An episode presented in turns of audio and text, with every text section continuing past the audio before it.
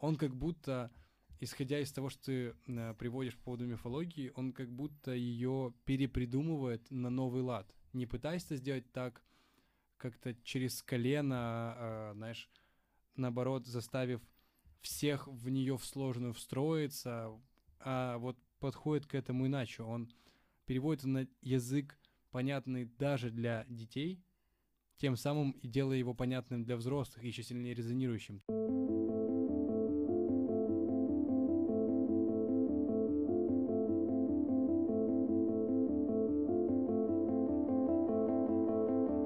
Собственно, я э, этот, понял теперь, почему народ, который жил там во Франции, в Италии, в прошлом столетии, в середине его, смог стать, ну, в середине, чуть позже, э, смог стать, э, так сказать, реформаторами кино, представителями новых волн, ну и внести настолько серьезные изменения не столько в кино, как в жанр развлечения, а столько в кино, как в жанр искусства. Потому что, ну, с собой сформировав вот французская новая волна, итальянская, они ж э, породили и э, потом уже посвящим американскую, которая трансформировала все кино, которое есть сейчас. Собственно, когда ты смотришь на эти виды, когда ты смотришь на море, на горы, на эти застроенные старые города, шансов, что ты не можешь снимать хорошо и красиво, ну, мне кажется, просто нет. Ну вот то, что Италия, вся Адриатика, Франция — это это мека искусства, ну это сто процентов, потому что меня так давно не пробивало на идеи. Ну а пока на часах у нас 19.00. Довольно длинное вступление про путешествия и виды, но уже извините, впечатления какие были, такие привез. А что у нас? У нас за нашим подвальчиком небольшим плюс 20. И впервые за сколько? За три или четыре недели. Четыре, даже, даже больше. Погода супер, впереди выходные, пятница, суббота, воскресенье, еще и длинные праздники, соответственно, понедельник и вторник тоже вроде бы. А это что? А это повод сходить на прекрасный мультфильм, шедевр и один из главных, одно из главных произведений студии Гибли и студии, а нет, не студии, и Хаяо Миядзаки, «Унесенных призраками». Тут вот. главная особенность, наверное, состоит еще в том, что это впервые э, за вот то недолгое время, за которое, э, скажем так, знаменитое кино возвращается на экраны. То есть это был «Властелин колец», «Гарри Поттер», «Титаник», э, скажем так... «Апокалипсис сегодня». «Апокалипсис сегодня». Скажем так, это картины западного эпоса. Да. Э, в то время как вот «Унесенные призраками» — это первый экземпляр, э, фильм-экземпляр, который говорит нам уже про, скажем, восточный эпос. И это уже должно нас э, подготовить к тому, что некоторая тематика, которая будет разворачиваться в этом фильме, и само повествование этого фильма крайне другое, мягко говоря. Да, потому что до этого, если э, вся, в принципе, классика и весь пантеон, которым обязательно надо ознакомиться, это в основном, ну, либо то, с чего я начинал, Италия, Франция, либо часть Европы еще тоже новые волны, они продолжались до конца 90-х и начала нулевых, вот, в своем классическом понимании. И, в принципе, ознакомливаясь с ними, мы наталкиваемся на одни и те же тропы и на одну и ту же схему построения повествования. То вот э, в японской модели оно кардинально отличается, и оно отличается в противоположную сторону. Если мы, когда говорим про западную модель и истории, мы имеем в виду отрезок времени, за который персонаж должен вырасти и измениться либо в худшую, либо в лучшую сторону он точно изменится. То есть, когда герой отправляется в путь, он уже никогда не будет прежним, возвращаясь из него. У нас, в принципе, предыстория максимально короткая, и финал, он больше для нас заточен. То есть мы его лучше понимаем. Мы его уже потом интерпретируем, открытый он или закрытый но мы понимаем как бы лучше, как это движется. То вот в случае с Миядзаки это пример один, одного из самых популярных произведений, вот тоже, как ты правильно сказал, восточной культуры, который а, еще и собой представляет абсолютно иной подход, потому что мы как будто подсматриваем просто за периодом вот состоящим из воспоминаний каких-то таких моментов, тончайших деталей, тончайших акцентов, которые расставляет Миядзаки. И он обрывает это. То есть он точно так же резко, как и начал, так и он резко обрывает эту историю. Потому что если прикинуть, что сейчас какой-то из фильмов, либо мультиков даже будет, ну, чтобы быть более объективными, поставим сравненческий мультик, будет стартовать так, как пример, э, приблизительно так, как стартует э, повествование в «Унесенных призраками», то, скорее всего, э, будет э, запрос на нехва... точнее, будет претензия по поводу нехватки мотивации. И мы не наше внимание не будет достаточно сфокусировано на персонажах, чтобы понять. Хотя тут, когда мы не знаем в большинстве своем ни мифологии, ни даже хорошо запоминаем эти имена, мы наоборот еще сильнее пытаемся углубиться. И вот этот вот кардинально другой подход, когда восточное, восточное это произведение именно искусства, то есть э, входящее в пантеон классики, классики кино, классики, в принципе, кинематографии всех движущихся картинок, они, э, оно как бы само, само о себе говорит не так, как мы, себе, э, мы это представляем для себя. То есть он не пытается привлечь лишний раз э, концентрацию внимания. Он просто оставляет нам, Миядзаки, оставляет нам то, что он хочет сказать, а уже э, наши попытки интерпретировать, это уже абсолютно наше. Причем у него довольно интересный подход к тому, как он оставляет эти, эти, эти вещи, эти элементы в фильме. Он берет мифологию, э, мифологию, либо мифологию э, синтеизма, то бишь религии, которая максимально распространена помимо буддизма в Японии. А, синте... а синтеист вроде же Том Круз, да? Я не знаю. А сейчас, извини, что э, Да, и суть в том, что, с одной стороны, вот он берет непосредственно элементы из этой мифологии mm-hmm. и внедряет их в фильм, но в то же время он не делает эм, он не говорит, что это прямо тот или иной элемент с мифологии, он немного смахивает и немного похож на что-то из мифологии, но это не сама мифология. И как бы ты видишь, с одной стороны, э, какого-то бога, какого-то персонажа, которого ты знаешь, особенно если ты японец, да? Э, Или же работаешь с этой культурой, ну да, и понимаешь в целом, погружен всяч, в контекст. Всячески, да, погружен в контекст. Ты вроде бы смотришь на э, того, кто тебе знаком, того, э, история о ком ты знаешь. Но это не он. Это что-то похожее. И таким образом э, срабатывает вот это вот э, видение картины только метафорой. Ты не видишь непосредственно историю какой, какой-то части мифологии или какой-то история мифологии.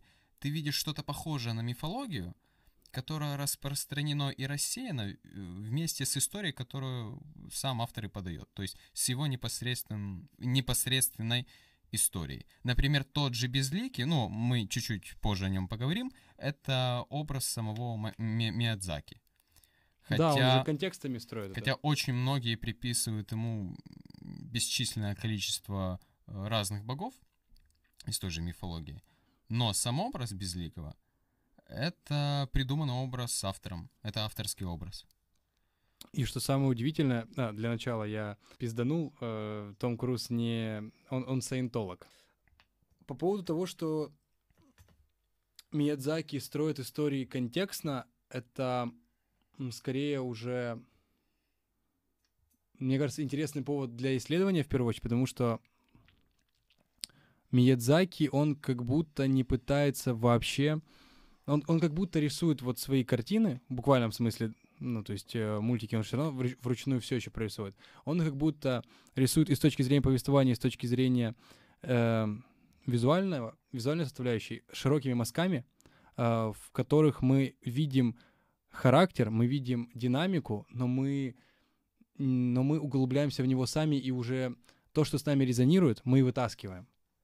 То есть это какая-то определенная неопределенность в персонажах, в той же э, Тихира, либо в ее родителях, которые максимально сразу, там, через 5 минут экранного времени или 7 они превращаются в свиней.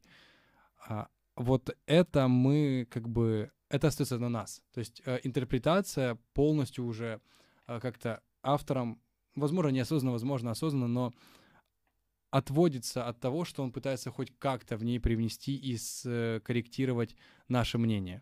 То есть сам подход, он э, сильно разнится с тем, что мы можем заметить у других авторов на Западе, потому что э, персонаж, допустим, вот как Стэн Ли, который э, человек пасхалка, человек камео, это, это нечто, это удивительно.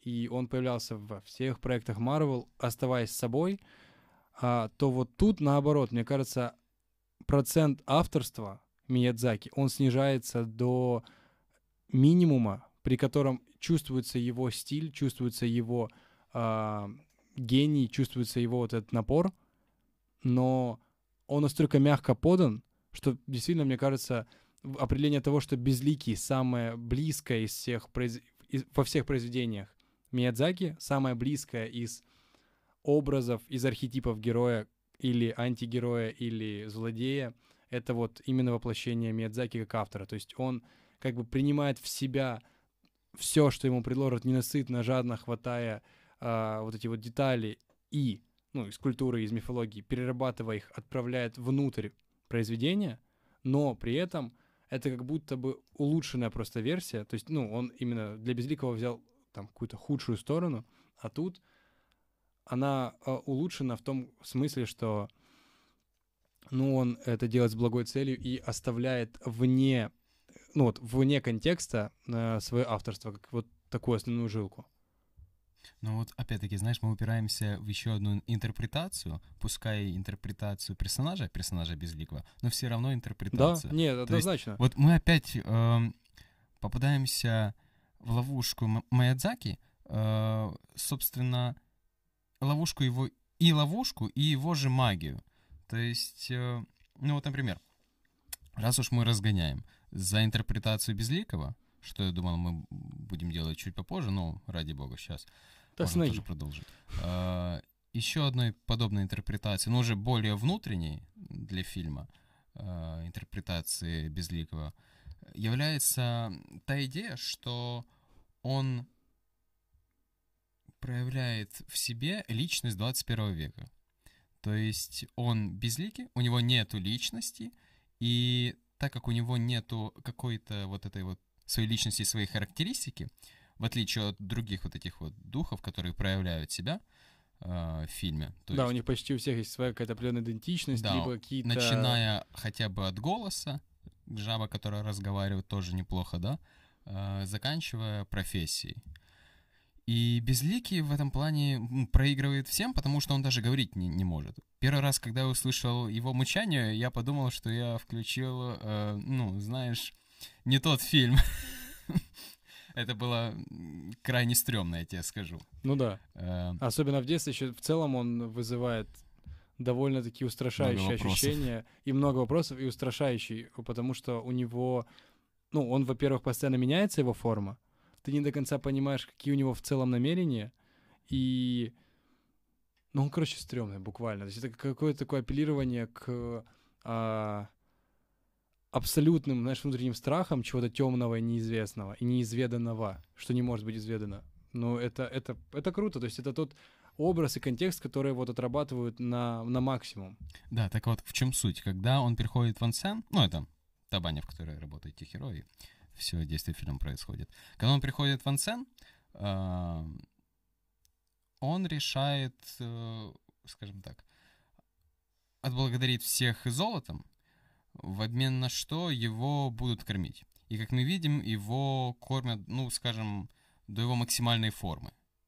И вот это вот эта вот попытка Маядзаки показать человека 21 века ненасытного, у которого нету личности, и он пытается заполнить, заполнить отсутствие э, его личности чем-то извне, и является одной из вот самых распространенных интерпретаций Безликого как э, представителя 21 века. Человека, который живет эпохой потребления. То есть шаблон, который наполняется да, да, в зависимости от да, контекста. Да. Знаешь, еще что интересно, кстати, а, сюда может еще лечь очень хорошо христианская догматика, особенно с э, грехами смертными, то есть чревоугодие и жадность, я не помню, как называется красиво. Ну ладно. И он как раз э, из себя представляет два сразу. Вот он пытается всех купить, и Тихиро постоянно отказывается, тем самым больше всего, наверное, на него не давит, а скорее по нему повергает в шок и заставляет страдать, потому что он ее не может купить. Ну, то есть он, он же съедает, я так понимаю, он еще и получает какую-то часть идентичности, характера, но это никак не заявлено.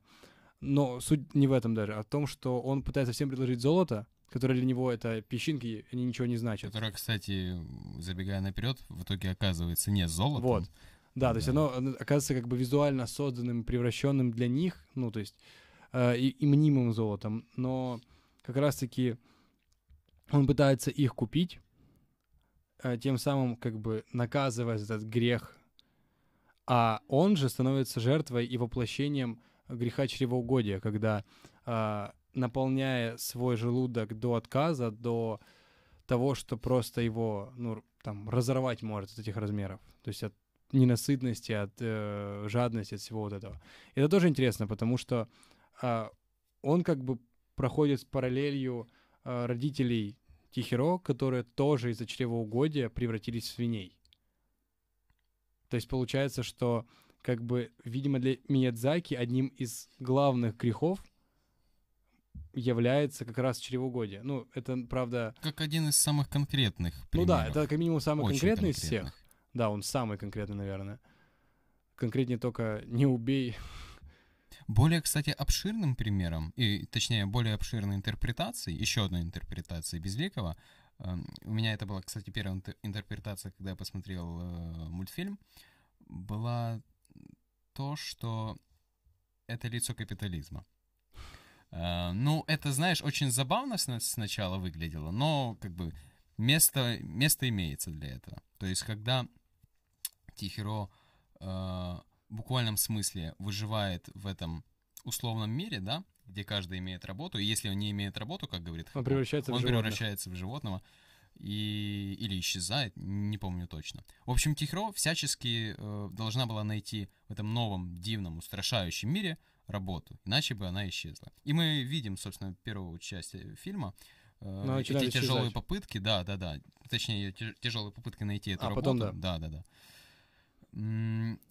И в этот момент, знаешь, появляется какое-то некое лицо, которое всем э, готово платить золотом, и эти люди думают, что как бы они работают э, за золото, хотя на самом деле, опять-таки, золото оказывается мнительным объектом. Э, но сам же, само же это лицо, назовем его так, Э, становится больше и больше за счет того, что его кормят. То есть, как кормят капитализм, как капитализм, собственно, работает против ну, социализма, скажем так. Э, это еще, знаешь, у меня были такие мысли по той причине, что я все-таки смотрю э, фильм восточной культуры. Ну да. И Япония, конечно же, знаете, не Китай, где процветает коммунизм. Однозначно. Да, но как бы Япония всячески находится в той стороне. И тема социализма, да, тема социализма как бы... в Японии была всегда. И, конечно, мы не имеем дела с, какими, с каким-то китайским менталитетом, менталитетом коммунизма, но мы имеем дело с восточным менталитетом. Да, он точно отличается от нашего. И... В котором вот показать капитализм в виде вот этого вот безликого персонажа, который растет э, за счет того, что человек сам его кормит, и позже этот, э, э, этот же безликий, э, безликий капитализм съедает этого человека — Э, оно тоже имеет место быть. Вот. Потому что даже Тихиро, которая вот отказалась брать у него золото и тем самым кормить, продолжать кормить Безликого, она остановила эту, эту темную руку, ненасытную да. руку злого капитализма. А, но что интересно, вот в рамках мультика, наверное, в первую очередь, а, все-таки Безликий это больше про а, навряд ли про экономику, а скорее больше про культуру, про вот э, какую-то духовность, про все это. И я думаю, что сам по себе Миядзаки, э, хоть и выступал активно с э, критикой... А, ну да похер. А, хоть я думаю и... Ну, в целом у Японии есть такой бэкграунд очень негативный взаимоотношений с западным миром, что до а, определенного момента, если не ошибаюсь, до 19 века или вообще до начала 20-го, у нее была политика тотальная изоляция от всего мира, то есть они не э, как-то не принимали культуру. А дальше, после того, как все-таки этот железный занавес с их стороны пал, э, потом начался, ну, начались вот мировые войны, э, был проигрыш во Второй мировой, э, да, до этого был Перл-Харбор во время Второй мировой войны, а после уже, э, ну, то есть, э, это был какой, 45-й, да, 46-й, когда скинули э, над Хиросимой и над Нагасаки две атомные бомбы. То есть, в целом, как бы, образ, наверное, Америки, как этого злого Запада для них, ну, как минимум во времена м- взросления Миядзаки был актуален. И вот наверное, э, это одно из интерпретаций тоже возможно, но я все-таки думаю и надеюсь, что это в первую очередь про духовную, про культурную составляющую. То есть именно про обезличивание человека и его стремление просто присытиться а, чем-то, ну, мнимым, то есть не настоящим. Вот. Что еще интереснее, так это то, что он при этом поглощает людей, но он их не съедает. То есть он как бы как вместилище, которая ничего даже не может расщепить.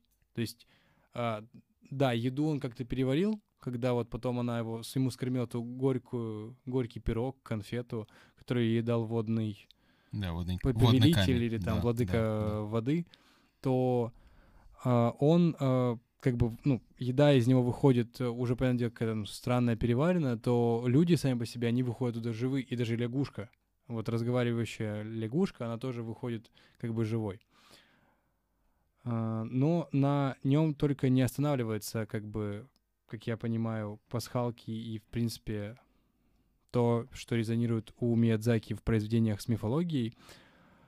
И вот одними из первых, первых пасхал, пасхалок, первых элементов японской мифологии, которые мы можем увидеть в фильме, это деревянные ворота Тори, которые используются, как я понимаю, снова-таки у, э, в синтоизме, э, в синтоистской религии да, есть... да, когда ты эм, преодолеваешь через эти ворота, скажем так, преодолеваешь, проходишь через эти ворота сам, ты попадаешь вот в этот мир духов, ми- мир богов.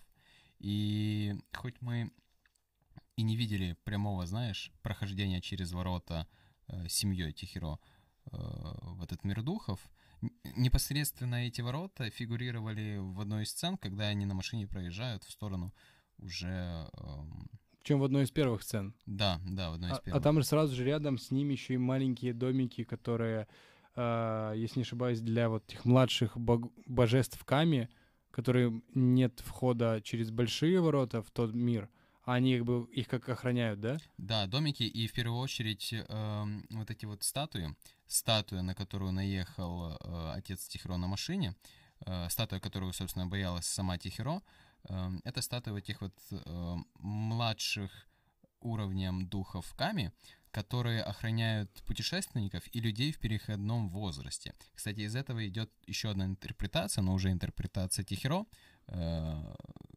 скорее тематики для Тихиро, что э, вот так как это фильм про нее, так как она главный герой, э, именно он, по этой причине, что она в, находится в переходном возрасте, а мы, ну, легко довольно понимаем, что ей где-то лет 13. 14, 14 да. 13. А, вот это вот попадание в мир духов для нее максимально логичен, потому что именно она а, является тем человеком и тем человеком в том возрасте, когда вот эти вот даже младшие духи становится на ее охрану. Да и в целом это же переживание человека, переходящего к новому этапу жизни, когда ты не, ты не понимаешь, что тебя ждет дальше и чего тебе в целом ожидать этого мира. Все на тебя возлагают определенные или еще чаще неопределенные надежды, которые не то, что ты не можешь понять и знать, а люди со стороны э, сами не понимают и не знают, от чего они тебя хотят. И вот, возможно, это тоже одно как бы как из таких м- автобиографичных элементов тоже со стороны Миядзаки, что он пытается какие-то свои детские и подростковые моменты проработать через это тем, что показывает, что сбежать в мир духов, а, увидев, насколько родители могут быть глухи к просьбам и к взываниям к рациональности, что давайте не трогать еду и давайте уходить сюда. А, как бы они же не послушали как раз-таки ребенка. И тем самым а, не только себя под, э, ну, себя повергли в опасность, но еще и ее. И тем самым она, находясь в этом мире духов, может найти а, единомышленника, который готов помочь, э, которому потом она начнет питать чувства, и в целом а, они могут каким-то образом взаимодействовать эффективнее, чем с людьми, которые окружают ее в обычном мире. Кстати, э, свои биографические мотивы и элементы он все-таки перенес буквально прямо в этот фильм, потому что когда Тихиро освобождает вот, это, вот этого вот болотного монстра, который оказывается духом воды, камень воды, там есть сцена, помнишь, не помнишь, не знаю, э, когда она тянет за веревку или за Ну там у него что-то в, у застряло. Него, у него первое, что первое или наоборот последнее, что застряло Да, в его вот этом вот болотном последнее. теле, был велосипед. Не, пер, первый велосипед Вот, был вот первый. значит, первого был велосипед. Так вот, э, велосипед на самом деле застрял в реке, которую э, Миядзаки, будучи подростком или малым ребенком, чистил ну, в месте, где он жил. И вот это вот э, детское плюс-минус воспоминание он буквально переносит э, в свой фильм. Мгм. То есть сильное воспоминание, которое у него срезонировало тем, что он видел, как загрязняется Да, продуктами да, да. человеческой жизнедеятельности вода. И дальше мы, вот как зрители, можем строить еще одну догадку о том, что фильм прямо или частично посвящен проблеме экологии. Ну, даже хотя бы в этом в образе.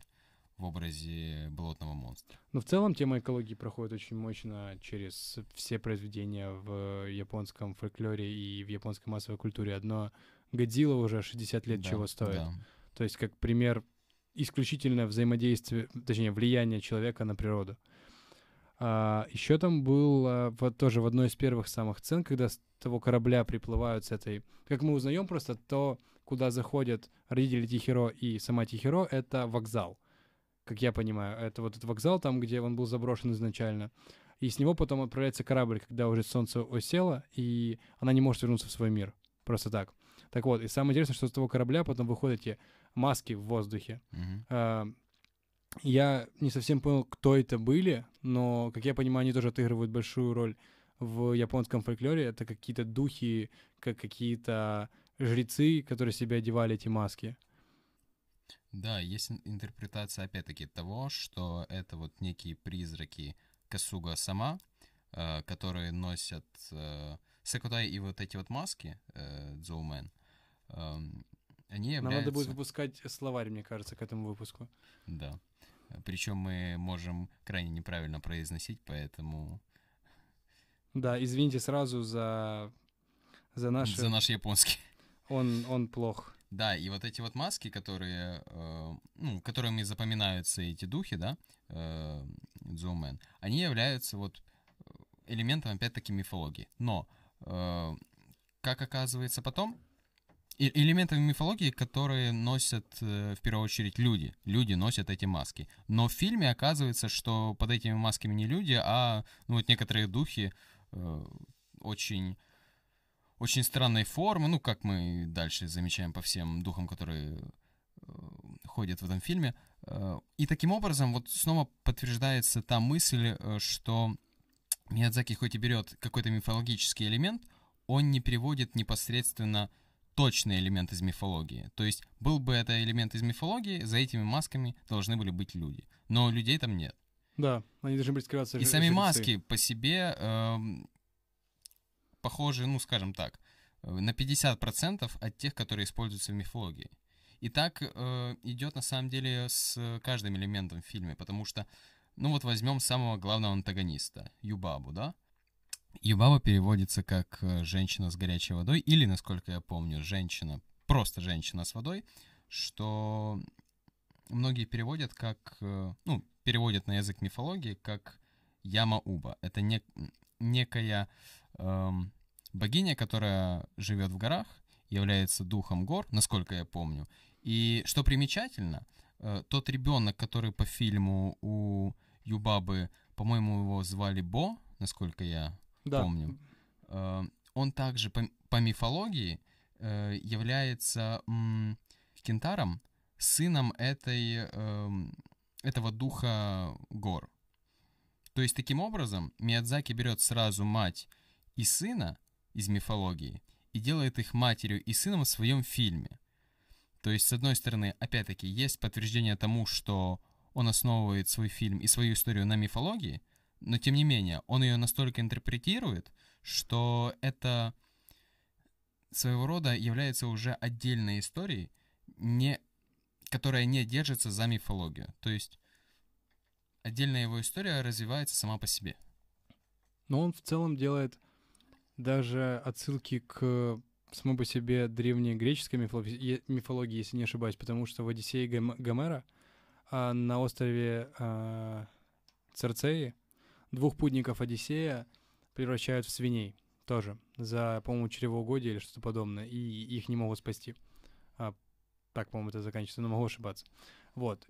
И он как будто работает вообще интертексту- интертекстуально, то есть вот ярко выраженной манере того, что вводные данные благодаря культуре вы знаете и понимаете, благодаря этому я могу использовать как будто бы симулякров. То есть, знаешь, уже готовые, сразу встроенные э, истории, из которых мы можем даже из взаимодействия которых и контекста которых мы можем понять и даже больше, чем он бы мог сам вложить. Вот это самое крутое.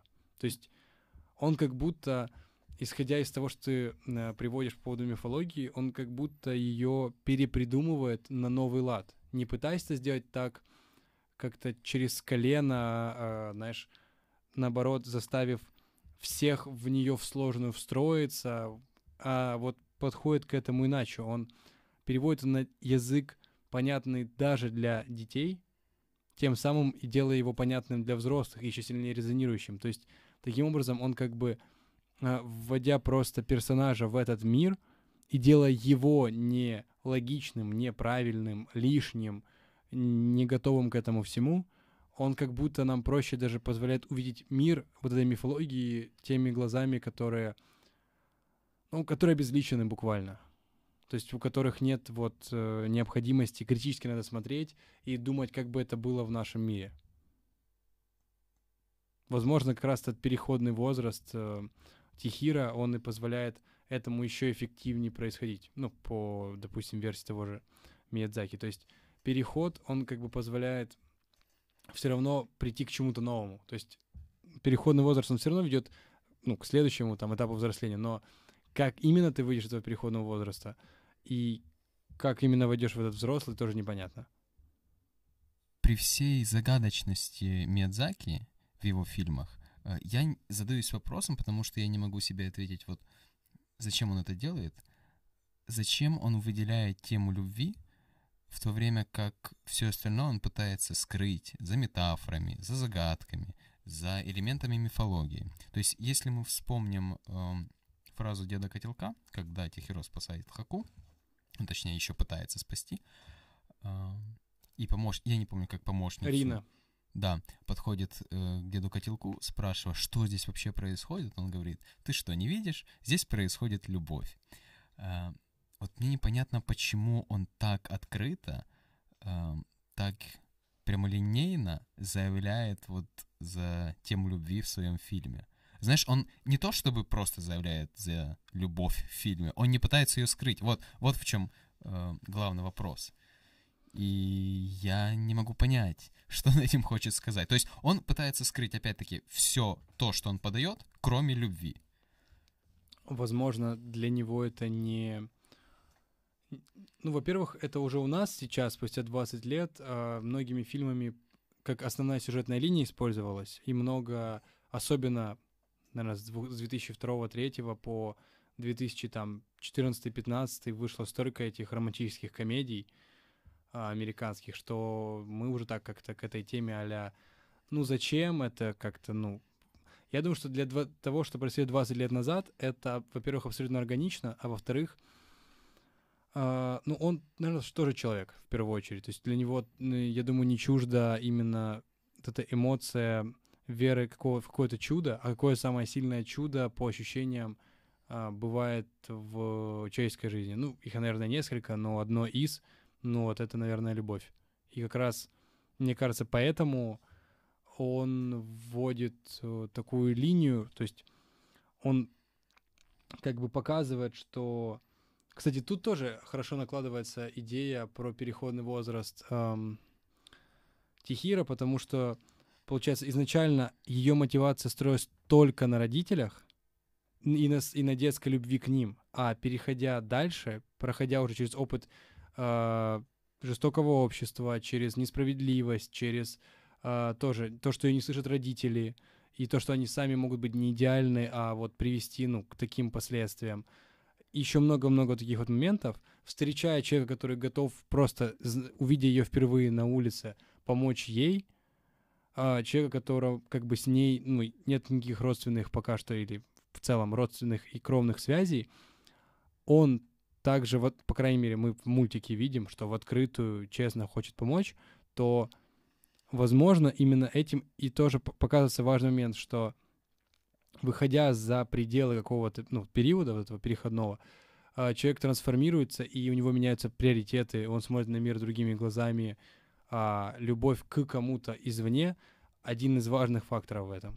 Ну, кстати, по этой причине самая основная мысль, вот, которая у меня была после просмотра мультфильма, была о том, что этот фильм про самостоятельность. Да. Потому что, вспоминая образ, вспоминая состояние Тихиро, которое заходит э, в этот город, за родителями, которые, собственно, говорят, чего ты боишься, пойдем с нами, которая буква в буквальном смысле боялась всего, статуи, этих ворот, э, того, что они чуть не врезались, и доходит до за полтора часа, скажу вам так, в мультфильме, э, доходит до того состояния, когда она сама в итоге в конце спасает родителей, э, то есть проходит вот такой вот, знаешь, этап становления героя. И трансформации, да. Да. Ну вот мне более крепкая идея о том, что этот фильм э, не о самостоятельности не приходит. Это, знаешь, история о том, как человек, ну, молодой человек в буквальном смысле, попадает в мир, который полон опасностей, и Миядзаки подает этот образ опасности в очень гиперболизированной форме, в образе духов, в образе поиска работы в мире этих духов, знаешь. Так буквально это очень опасно Когда в целом Хаку говорит, ты любой ценой должна выпросить у Юбабы работу, что в принципе и происходит, но как это показывается. Да. И потом, когда она через почти что кровь и пот э, и болотных монстров выдирает у себя эту работу, она решает э, все это, знаешь, поставить э, на карту ради любви, вот, что, в принципе, опять-таки заявляется прямо в фильме. И, конечно, она выигрывает, но вот, знаешь, эта история, она настолько гармонично смотрится э, в силу того, как это показывает Миядзаки, в силу самой грамотности подачи истории, что вот у меня опять-таки закрадываются мысли только о том, что это история о том, что необходимо быть самостоятельным. Что жизнь тебя будет кидать настолько резко по всем этим поворотам самой, самой же себя, самой же жизни, что ты должен пробовать выживать сам и на пути, встречая людей, которые тебе, собственно, как и Хаку в этом фильме, э, помогает Тихиро, ты должен за них точно так же стоять, как и за, за свою собственную жизнь. Да, это очень, очень, мне кажется, хорошая интерпретация, одна из лучших, которая может быть. И любовная линия здесь, она начинает работать не во вред, а в благо тем, что, как ты правильно говоришь, важно именно оценивать значимость и серьезность готовности человека прийти на помощь вот в рамках жизни вот этой. Потому что ведь с любовной же линии и начинается то, как мы видим э, вообще Тихиро. То есть первый кадр — это ее букет и записка какая-то любовная. То есть она переезжает в другой город с родителями, и она сама говорит, первый букет, который подарили, и тот прощальный. И ей говорят, а как же розы на день рождения? Она говорит, ну одна роза — это не цветок. Э, один, ну типа одна роза — это как бы не букет. И она начинает с каких-то вот действительно ожиданий просто на какого-то нового чуда, у нее вот такое горькое послевкусие переезда и первой там влюбленности, и оно реально так вот трансформируется в самостоятельный взгляд и в самостоятельный подход. Это как в «Ведьминой службе доставки», когда тоже Миядзаки, когда она... Ее Кики звали. Когда она в конце м- остается в том городе, потому что, ну, она вообще ведьма, и ей должны, э, ведьмы должны там к какому-то своему определенному возрасту найти город, в котором они будут заниматься ну, вот, каким-то колдовством. То есть люди к ним относятся э, с опаской, но при этом они в том мире существуют вместе с обычными людьми.